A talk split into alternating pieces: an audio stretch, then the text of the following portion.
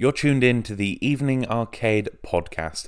This podcast uses both original content and some of the reviews and news published on the Evening Arcade for Coast and County Radio. You can find out more about Coast and County Radio by heading over to www.coastandcountyradio.co.uk. Otherwise, enjoy the clip. I am a big fan of the humble puzzle game. Uh, puzzle games have always held a close place in my heart, and I do love the way that they just they keep us distracted, but they also keep our brains fresh and active. What if I told you that three different puzzle games have all made their way to the Nintendo Switch? Well, I'd be telling you the truth. That's just what I've said, because uh, Cosmic Express, Sokobond, and A Good Snowman is Hard to Build um, have been released by Draknek onto the Nintendo Switch. These absolute classics are all, in their own right, incredible games, and I have played.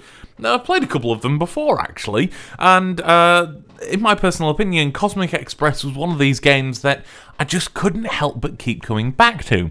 With it being on Nintendo Switch, well, I've kind of got no choice. Now I just have to keep coming back to it because I love it so much. Um, but what where it stands out is in the fact that every single one of these games is designed where the puzzles the puzzles are unique in their own rights. For example, Cosmic Express is uh, very simple. It is you guide a train track around and you've got to pick passengers up and drop them off at their respective, well, cardboard boxes, uh, and then you end at the other side of the track. Very simple in its execution, but in terms of the actual puzzles themselves, there is a lot of strategy to a game that is basically pick someone up, put them in a box. Um, the same with a good snowman is hard to build. This uh, you may you may recognize the creators of this as the same creators of a monsters ex- expedition uh, which was all about an exhibition. That's why I always get those two words mixed up, you see.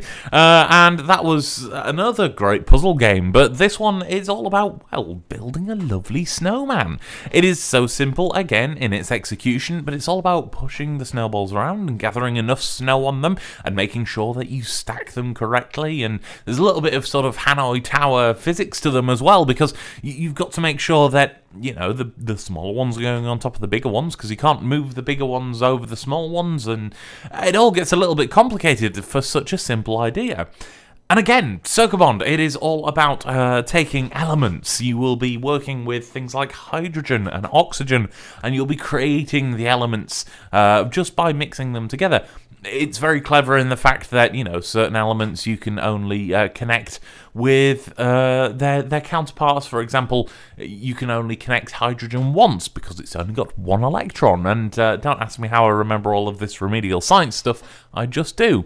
You know, you can only connect carbon three times, and it's this kind of puzzling that it, it's very simple. You're pushing blocks around.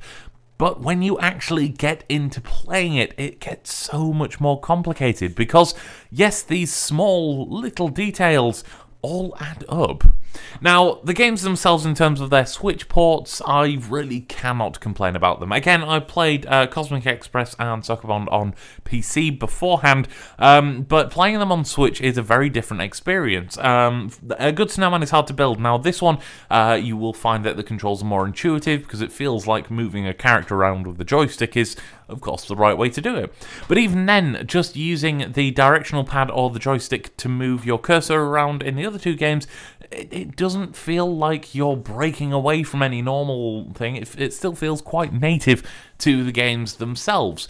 And all in all, there are three incredible puzzle games. They're three incredible puzzle games which are relatively inexpensive as well, and I would argue will continue to give you a lot of entertainment for a very, very long time.